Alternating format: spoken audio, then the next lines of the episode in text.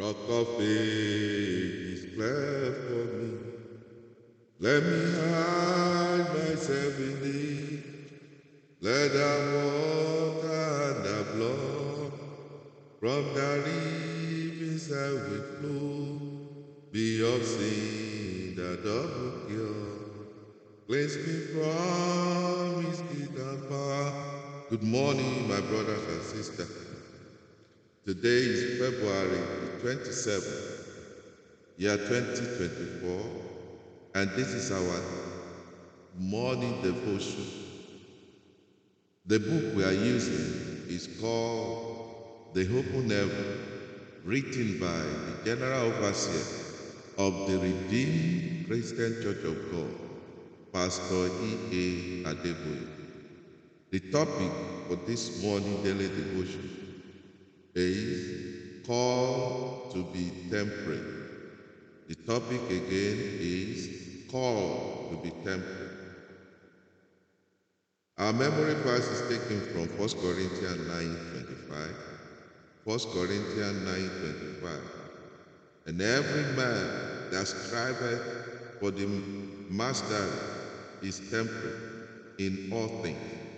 Now they do it to obtain a corruptible crown, but we are incorruptible. Let's do it one more time. And every man that striveth for the mastery is temperate in all things. Now they do it to obtain a corruptible crown, but we are incorruptible. 1 Corinthians 9 25. Let's do it one more time. And every man that striveth for the master is temperate in all things. Now they do it to obtain a corruptible crown, but we are incorruptible. The Bible reading this morning is from 1 Corinthians chapter 9, verse 24 to 27. 1 Corinthians 9, 24 to 27. Now be reading the NLT. Don't you realize that in a race everyone runs, but only one person gets the prize? So run to win. All athletes are disciplined in their training. They do it to win a prize that will fade away, but we do it for an eternal prize. So I run with purpose in every step. I'm not just shadow boxing.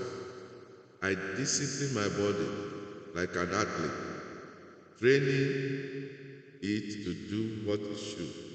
Otherwise, I fear that after preaching to others, I myself might be disqualified. That's the end of today's Bible. The topic once again is called to be temporary to fulfill your calling. You must be in full control of your body and not allow sin into your life at all. Galatians 5:17 says that the body and the spirit are always at work. You must be able to keep your body in check so that it does not put you in trouble. When God calls you for an assignment, He will support you all the way so that you can succeed despite the, the forces that try to stop you. However, Romans 8:31 says, if God be for you, who can be against you? The answer is you.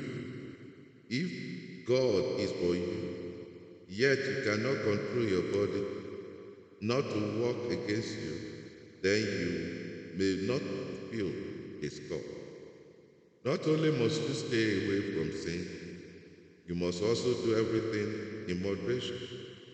You cannot afford to sleep anytime you like, eat as you wish, or be intimate with your spouse as many times as you want. Apostle Paul said in 1 Corinthians 6:12, All things are lawful unto me, but all things are not expedient. All things are lawful for me, but I will not be brought under the power of any.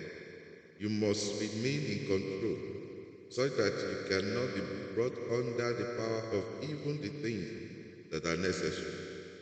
1 Corinthians 9 24 to 27. Apostle Paul said, I keep my body under. That the apostle of the same grace that some people claim as taking care of everything, and that no matter how much we sin, it is fine. Paul said that he kept his body under.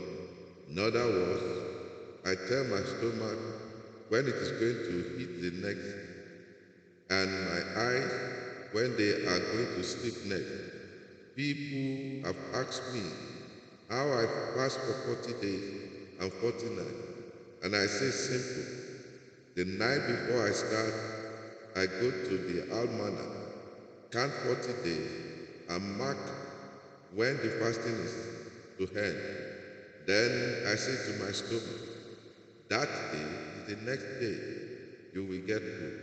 Stomach will grumble because it doesn't like that kind of situation. When you drive along the street, every restaurant on the route will seem to be calling you, and you will smell the food in another house for almost a quarter kilometer away. I don't care. I ignore everything the devil tried. After about three, four days, when my stomach says that I'm not yielding, it will keep quiet. He that strives for mastery has to be tempered in all things. The key point this morning, brother, if you want to fulfill the call of God over your life, just like Paul, you must be a man or a woman with strong self control. This is today's devotion. I'll see you tomorrow. Let somebody shout, Hallelujah! Hallelujah.